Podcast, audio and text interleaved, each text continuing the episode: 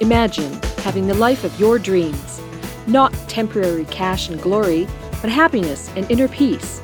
Explore new ways to be a creator and take your own journey into greatness. Is it possible? What does it take to make that happen? It takes the person known for extreme results. He's called the cage breaker and the ultimate catalyst. Coming back from the brink of death and now crushing it for himself and his clients, this is Your Ultimate Life Podcast with Kellan Fluckiger. Hello and welcome to today's episode of Your Ultimate Life, the podcast dedicated to helping you create the kind of life you want a life of purpose, a life of prosperity, and a life of joy by using your life experience and the gifts that you have. I've got a special guest today, and I'm excited about that. And I'm going to introduce him in our picture here today. There we go, Dr. Mort Orman. Mort, welcome to the show. Thank you for having me, Kellan. I'm just thrilled to have you here. So, Mort is a really interesting cat. He's got a long medical practice and some corporate experience and has done all kinds of amazing stuff. And rather than uh, make an attempt to introduce him properly, I'm just going to let Mort tell you a little bit about himself. What do you do? Where have you been? And why are you here with us today? well, I'm here today because you invited me and I accepted.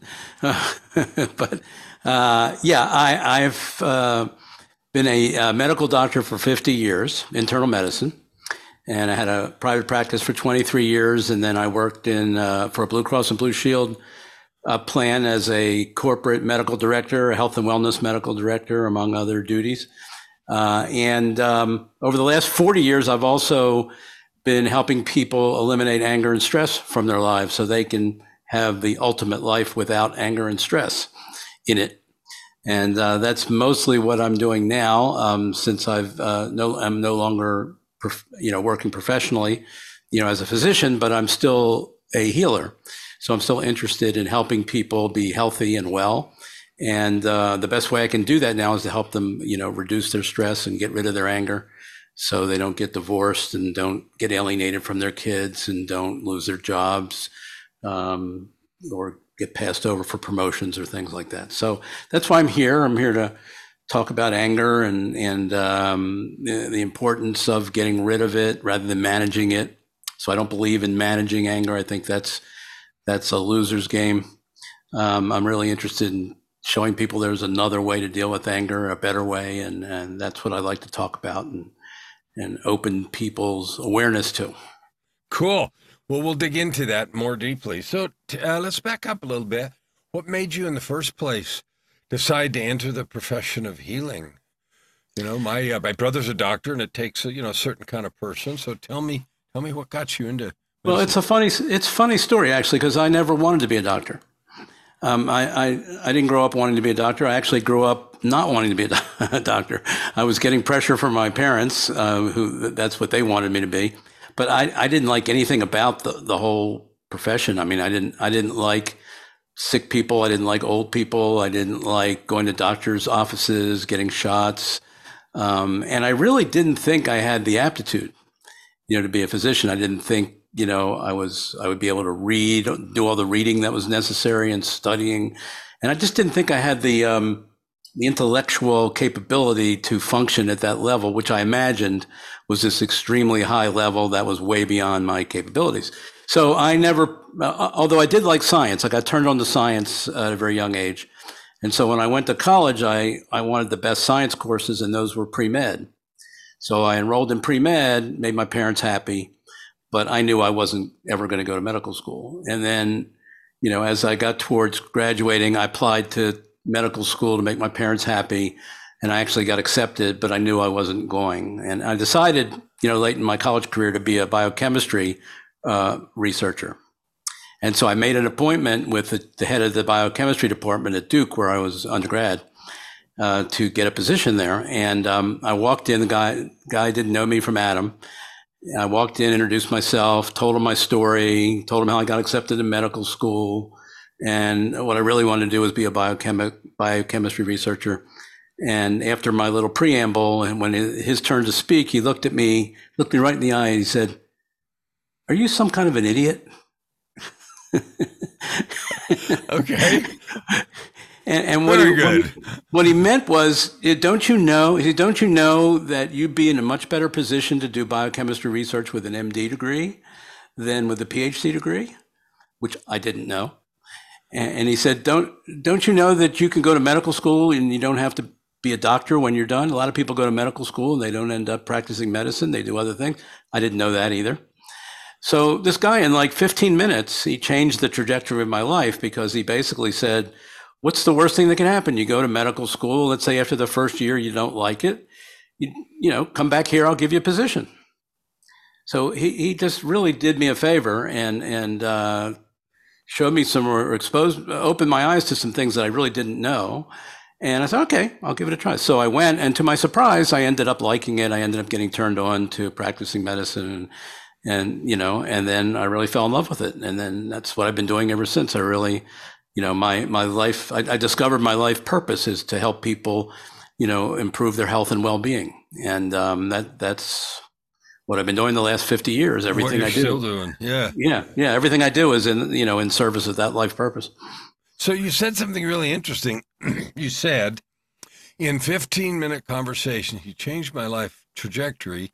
He allowed me or helped me see you know, uh, something I hadn't considered or wasn't able to see before.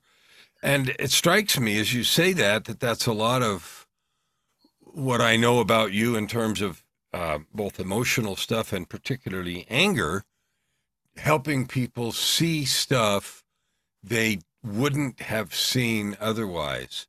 Is yeah. that true? Yeah, that uh, I didn't realize it then, but that became like um, the major theme for my life every big accomplishment I've had, every big breakthrough I've had, uh, came from moments like that where I realized I was I was fundamentally wrong about something that I wasn't aware previously that I was wrong about. So he showed me that I was wrong about what it meant to go to medical school and and you know what what the best career path was for a biochemistry researcher and, I didn't know that, or I, whatever idea I had was wrong, and, and he was giving me good advice.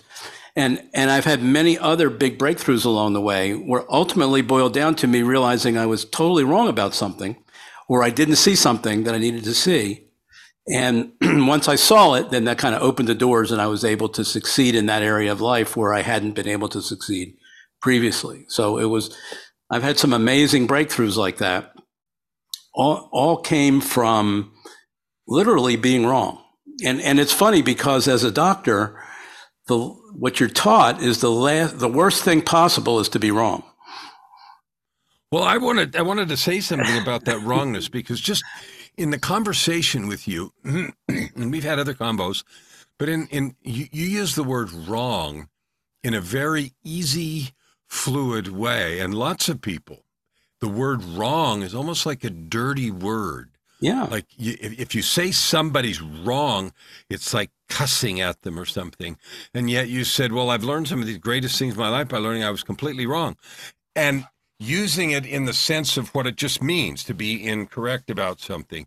Yes. And I just wanted to call that out and have you talk a little bit more about destigmatizing the idea of being wrong. And it's even uh, it's even more interesting because you have the overlay of not supposed to be wrong as a doctor. So talk a little bit more about this wrong thing. Yeah, it's it's more than an overlay. It was like 7 years of boot camp where every day it's drilled into you, don't be wrong, don't be wrong, don't be wrong. That's the worst thing you can do as a doctor is be wrong. Don't make a wrong diagnosis. Don't write the wrong prescription. Don't put the decimal point in the wrong place you know, you can kill somebody if you do that stuff. So everything in my training for seven years was fortifying this uh, belief uh, that thou shalt not be wrong. And then what I discovered when I went out into practice and went out into life, I had all these issues with anger and anxiety and relationship failures and you know struggling you know with my own self-confidence and and wanting to accomplish things and failing to do it and and it turned out almost every one of those areas, I didn't have a breakthrough until I was willing to be wrong. And I was blocked. It was like I was shut off from the, the key to success because I originally I was so averse to considering that I'd be wrong about anything. And I was very well trained as a physician, so you know in that arena, you, it's a good skill to have. But when in other areas of my life, like relationships, for example, um, I failed consistently in all my relationships with women, and it wasn't until I woke up one day and said, "I wonder if I don't I have some screwed up ideas about how to succeed in a relationship with women that aren't correct." And once I asked that question and then started exploring that, I found that there, yes, indeed, there were many ideas I had. I don't know where I got them from, but many ideas I had about how to function in a relationship that were really uh, dysfunctional. And it wasn't until I recognized them and then said, okay, I need to find out what, are some good strategies. And I, and I sought out some experts and some people who knew a lot about relationships, learned some stuff from them, and realized those were better principles and better uh, strategies than the ones that I had, you know, been operating from, uh, thinking I was right when I was actually wrong. So then I had the huge breakthrough area, area of relationships. I've now been married to my wife for 39 years, which never would have happened if I hadn't been willing to admit to myself that I had bad ideas about relationships and that I was wrong about a lot of stuff and I needed to find out what were some good ideas. And I've done that not just in relationships, but that's how I cured my anger problem. That's how I cured my tremendous fear of public speaking. I mean, I could have never, I would have never volunteered to do something like this uh, in in my 20s and 30s because I was just petrified to speak in public. But I found out what I was wrong about about public speaking, and that enabled me to turn things around. And now it's something I do all the time, and I feel very comfortable doing. But it wasn't. How, go ahead. Yeah, go I was ahead. just going to ask, how important is it like we're talking about creating a life that you enjoy, purpose, prosperity, yeah. enjoy, making a difference, and all that. How important is it in your experience and in what you teach to be okay, to be non drama okay with being wrong about stuff? Uh, like I said, I think it's essential. I think because we all, well, firstly, uh, so I'm a doctor. Uh, I'm into biology. I'm into the way the brain works. I'm into the way the body works.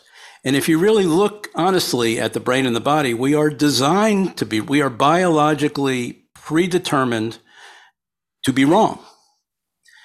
We have lots of blind spots.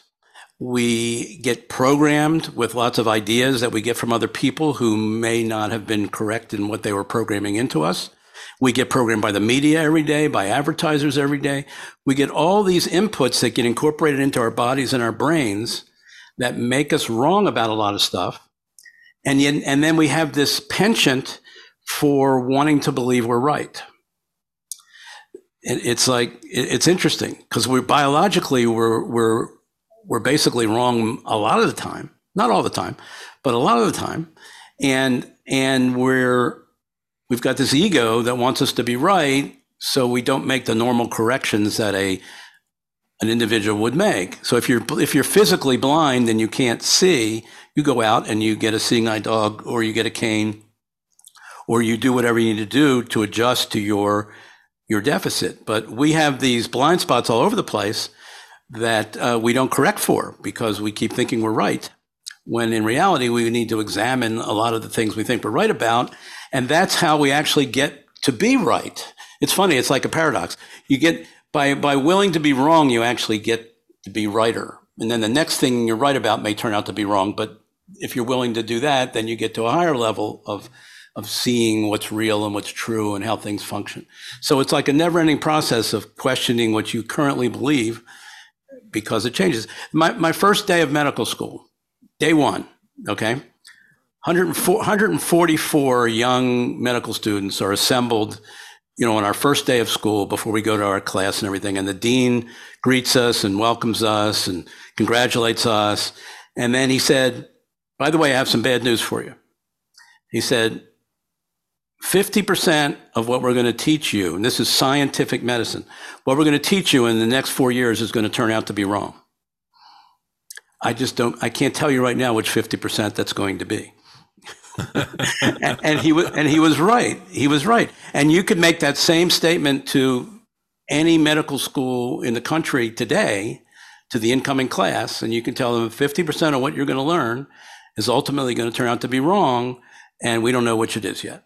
But that's that's the nature of, and that's one of the highest levels of knowledge that we have. Scientific medicine uh, is, is one of the highest levels of certainty and knowledge that we have, and it's still uncertain. It's still it's still got uh, a lot of things that change over time and evolve over time, and we have to keep reevaluating our ideas and our theories and develop, adopting new ones that hopefully work better. So this is wonderful. Thank you for for all of that. Now, as you've as you've practiced medicine, and I always find it interesting practicing law and practicing medicine. You know, I practiced the piano for a long time too, and so you know, you practice these things, right? And yeah. hopefully, you get better at it and figure out which fifty percent are the wrong notes.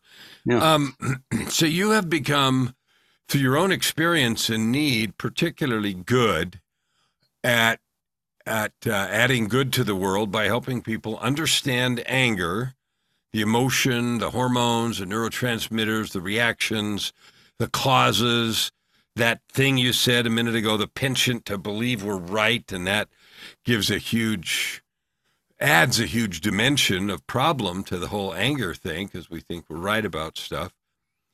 Uh, what drove you to, or invited you, or drove you to be besides your work in internal medicine and helping people with bodies and stuff, what what drew draw drew you to the anger to the anger stuff?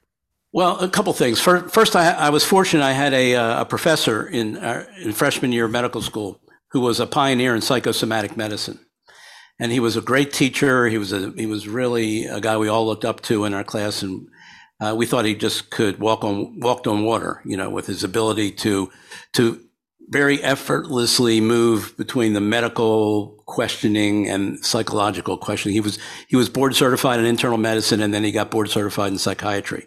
So he could he could move back and forth between the mental and the physical. And so that got me interested right off the bat in appreciating the role that, that mental processes play in physical illnesses and vice versa. And um, and then when when I you know so when I got into college and into medical school, I started having my own anger issues, and then I went into practice, and I still struggled with anger and anxiety myself personally. But then I'm taking care of patients, and you know you you notice as a doctor you notice which people are kind of on the angry side, and which people are more mellow, you know, more calm and more you know okay with things the way they are, and you see what happens to them over time most people, when they go to work, they don't have that perspective, you know? But when a doctor goes over, we see what happens to people's health, and also they tell us what's going on in their families and in their careers and everything. And you can see that the angry people have much more, many more divorces. They have many more, you know, conflicts with their kids and many more, you know, uh, difficulties at work, or they get fired, or they lose their job. And you see this. And, and, and you see that the other the people who aren't really angry don't have as much of that. And then you realize i've got anger. I think i see this train that's coming down the tracks heading for me. So you, you mentioned i want to dive into there for a minute because uh, it's certainly clear that as a doctor you would see you know you'd be able to tell quickly people that are uh, able to accept what is and live there more and people that are angry about what is yeah and you can see the difference in the effects but you mentioned just in passing that you had your own anger issues. And you mentioned earlier that you had trouble to start with, you know, with relationships.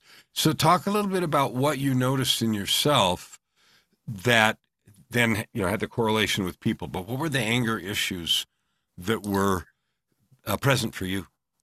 Well, for example, I took up tennis um, in my late 20s. Mm-hmm. And I don't know if you ever saw John McEnroe play tennis. I did see him play McEnroe. Yeah. I saw the no. marathon match between him and Bjorn Borg and the whole night. Yeah, yeah, yeah. yeah. Well, well, I was like John McEnroe on the tennis, not in terms of tennis prowess, but in terms of the anger that he ex- exhibits on court. You know, if I made a bad shot, I would yell and scream at myself. I would smash my racket around whatever was close to me. I would annoy the people playing on either side of me, and I couldn't control it. You know, that, that was really the big thing. I, I saw myself doing these things. It was like the anger just took me over and just made me yell and scream at myself and, and berate myself. And, and, uh, you know, it, it just seemed uncontrollable. And I tried all the standard stuff, you know, the anger management stuff, the stress management stuff, the relaxation. Didn't matter. The next, you know, every day I woke up, I was the same angry guy. So I, I, I had the anger problem, which is I got I would angry, get angry at my patients from time to time if they wouldn't follow my advice or they did stupid things. Uh, it ruined a lot of my relationships. That was a big part of the relationship thing was uh, the anger, and and it just felt I just felt like, you know, you're you're a successful physician, you're successful professionally, but inside I didn't feel successful because I kept battling these demons that I couldn't beat. You know, I, I had always been able to win at stuff that I put my mind to, and and these emotions and these relationship things were something I kept knocking my head against the wall. I couldn't I couldn't break through. I couldn't get the success I wanted, uh, and and that's but that so that kept driving me to search for answers. You know, um, I, I also had the good fortune to grow up in Baltimore in the 1950s, and I got to watch Johnny Unitas play for the Baltimore Colts. Mm-hmm. And and just watching him over the years, he gave me this winning attitude you know, Unitas was the kind of guy, didn't matter what the score was, how far behind they were, he would figure out a way to win the game. And more often than not, he, he would do that, you know, and it just, I remember just watching him, I got that can do. Eventually, I'm going to figure it out somehow, some way. I'm going to drive to victory. And he gave that to me as a young kid. Uh, wow. and I, and that's actually helped me all through my career uh, when I ran into difficult obstacles along my path, uh, I just had this. It's I'm going to figure it out. I'm going to make it happen. And sure enough, one way or another, I did. So, so that was driving me also. You know, that influence kept pushing me to not give up. Where a lot of people might just say, "That's just who I am. I'm just an angry guy. I'm always going to be an angry guy," and you know, that just come be at peace with it. No, I just kept pushing. I said, "There's got to be an answer. There's got to be a solution." And then I started doing personal development work. And I, you know, after a couple of years of that, I started pulling together pieces from different experts, different people I'd studied with. Eventually, I got something, cobbled something together that looked like it would work. And I tested it out. And sure enough, it worked. It enabled me to get at some of those internal causes of anger that I hadn't seen before, that I wasn't aware of. It enabled me to realize how wrong I was most of the time when I was angry because anger make you, feel right when you're angry. You feel justified. You do, and this goes back to where we were before about yeah. the being right is a, is a big part of this. So yeah. tell us now about what you cobbled together. What is what is this thing that you because it's really unusual. Like I'm a coach, you're a coach. Mm-hmm. We work with people to you know blind spots and help see things they're not seeing and all that kind of stuff. And and you you you know you took the initiative. You got your positive attitude from a football hero and uh, you know all that stuff. Tell us about what you put together to see things you couldn't see before and to learn to love being being wrong. Yeah. So uh, uh, again, I didn't re- I didn't realize when I was in my angry years, which was my 20s and, thir- and mid 30s, um, I didn't realize where the anger was actually being generated from. Um, it looked like it was being generated from the things I was seeing that I didn't like, or the things that I was looking at myself I, I didn't like.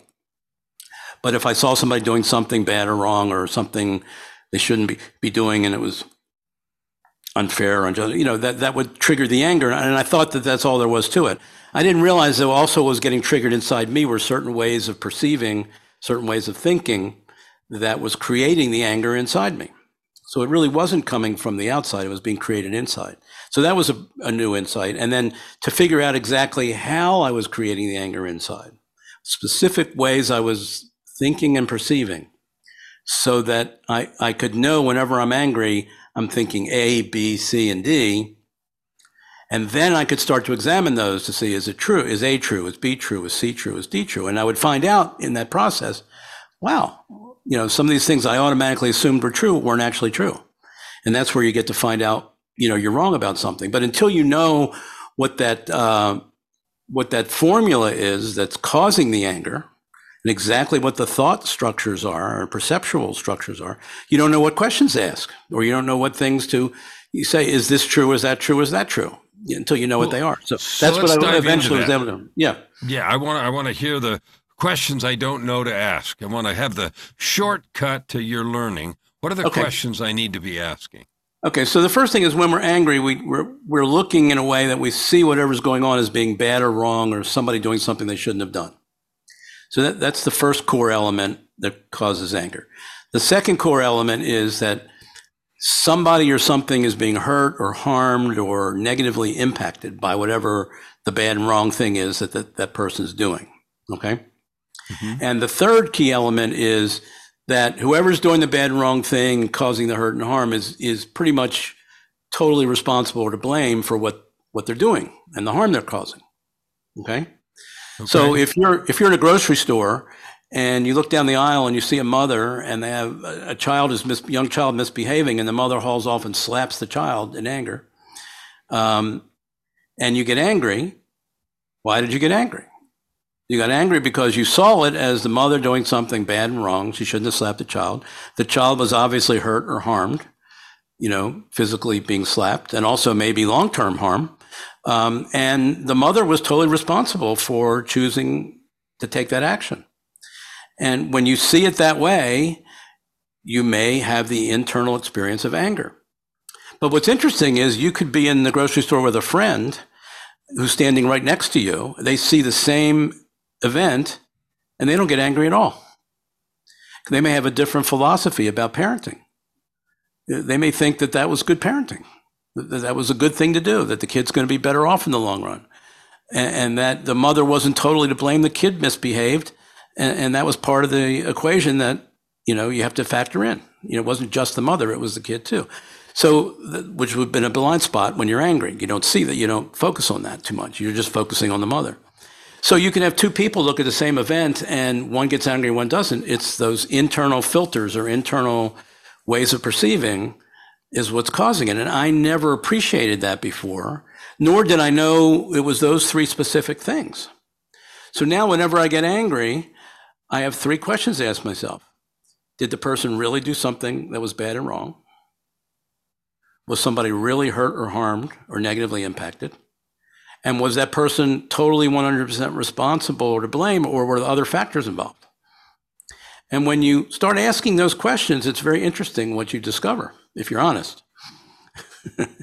big big if there. right, if you, right. If, you, if you're on, you discover that that there there's blind spots galore in those three, you know, automatic triggered ways of looking at things, and that it leaves out a lot of the reality of what actually went on that you don't see. It's like you have these narrow blinders on, and you you see it in a very narrow way, and that's causing your anger. And when you expand your field of vision, take in more of what actually happened, you go like, oh, wait a second this has a different flavor to it now, or the context changes now, and I see it differently. You know, and, and now it's not something to be angry about because I'm seeing it more truthfully than I was when I was angry. What is the thing we talked about earlier about believing that you're right? That sense, you know, we've talked before about the stamp of rightness, or yeah. when you believe yeah. you're. What does that have to? How does that factor into this Process. Well, when you when you think about it, we it's in our it's in our genetics. When you think about it, we had to develop that ability because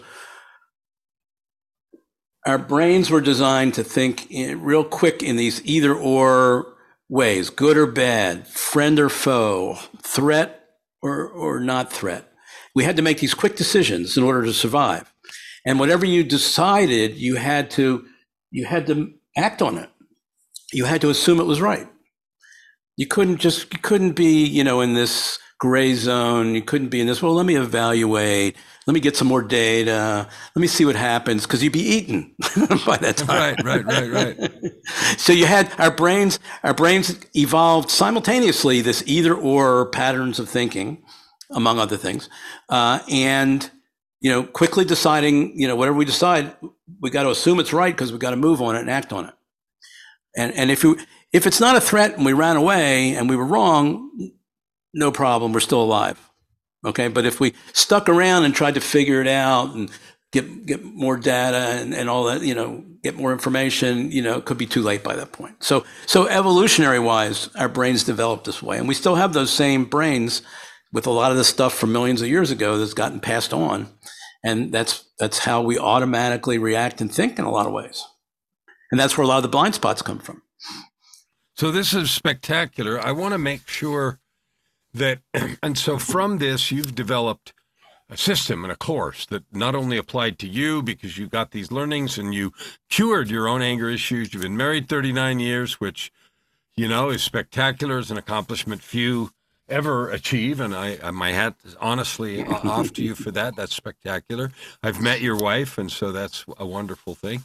Anyway, so I want you to tell people two things where to find more about Mort, where to find about your anger elimination. And you said that earlier, and I want you to emphasize that again elimination, not management. So, anger elimination process. How to get a hold of you, how to find out more about the amazing Dr. Mort and his anger work. Yeah, well, uh, one of the we have a lot of myths and misconceptions about anger, and one of them is there's only two ways to deal with it. You you either express it or you suppress it, and neither one of them is great. Okay, sometimes expressing anger can get you in trouble, and if you sit on your anger and suppress it, it has a way of causing problems and, and leaking out when you don't want it to, and stuff like that. The problem is there's not just two ways to deal with anger. There's a third way, which is what we've been talking about here but you can actually make anger disappear by telling the truth about what's gotten triggered inside you that may not be true, that's making you angry.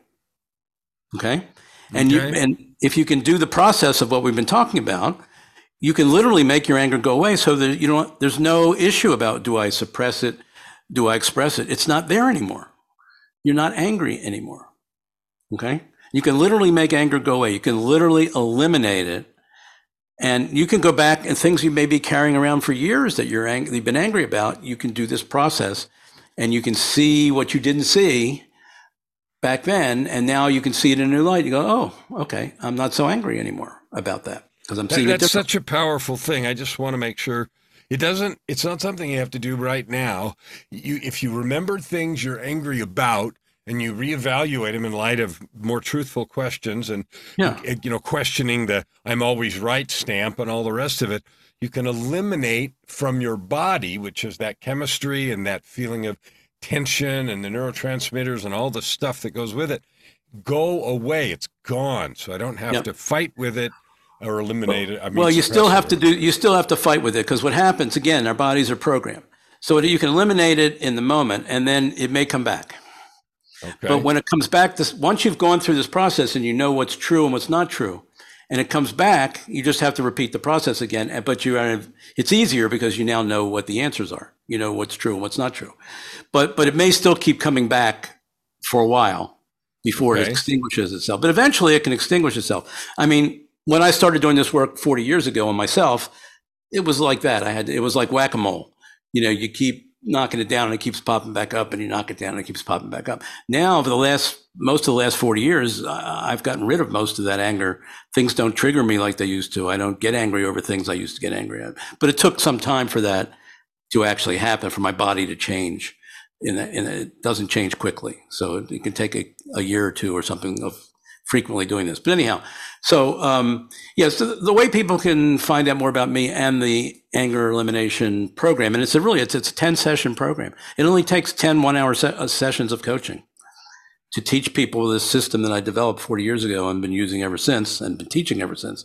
And you can master it in 10 in 10 one hour sessions, and then it you have the system for the rest of your life to use whenever you get angry. You'll, you'll know what the causes are. You'll know how to deal with them. You'll know how to dig in and see what's true and what's not true. So anyhow, that's what I teach people to do. They can you can find out more about that and also get on my email list where you, you can communicate with me if you want by just simply going to theangersolution.org. Theangersolution.org. And you can download a free report that tells you more about anger and more about my program and how you can get in touch with me if you want to talk to me about it. And it'll also immediately get you on my email list where I send emails out every Monday, Wednesday, and Friday uh, on a topic that I pick for the week, and I break it in three parts. And if that's not something you want to stay on, you can always, you know, sign off of that and not get those emails. But I've had people, I've been doing that for like 13 years now, and people are still on it and they like it. And uh, not that many drop off, so, but it's optional. well, Mort, I just really want to thank you. I, you know, I can say I've been on your email list for a long time, and I really enjoy the emails that you send. Um, and I want to also thank you for your work, for your heart, for your compassion, and for the work that you're doing in the world. TheAngerSolution.org. Check it out if anger's getting in the way of your life. Mort, thanks for being with us today. My pleasure, Kellan. Now, to, to the listeners, I, as we wrap this up, I want to encourage you to go go through this. Mort's friendly, he's loving, he's kind, and he's dead serious about this work and about how it works and about the changes that it can create in your life. And I know from my own experience and from knowing Mort for some time that this tool will be a pivotal piece and allow you to create more quickly your ultimate life.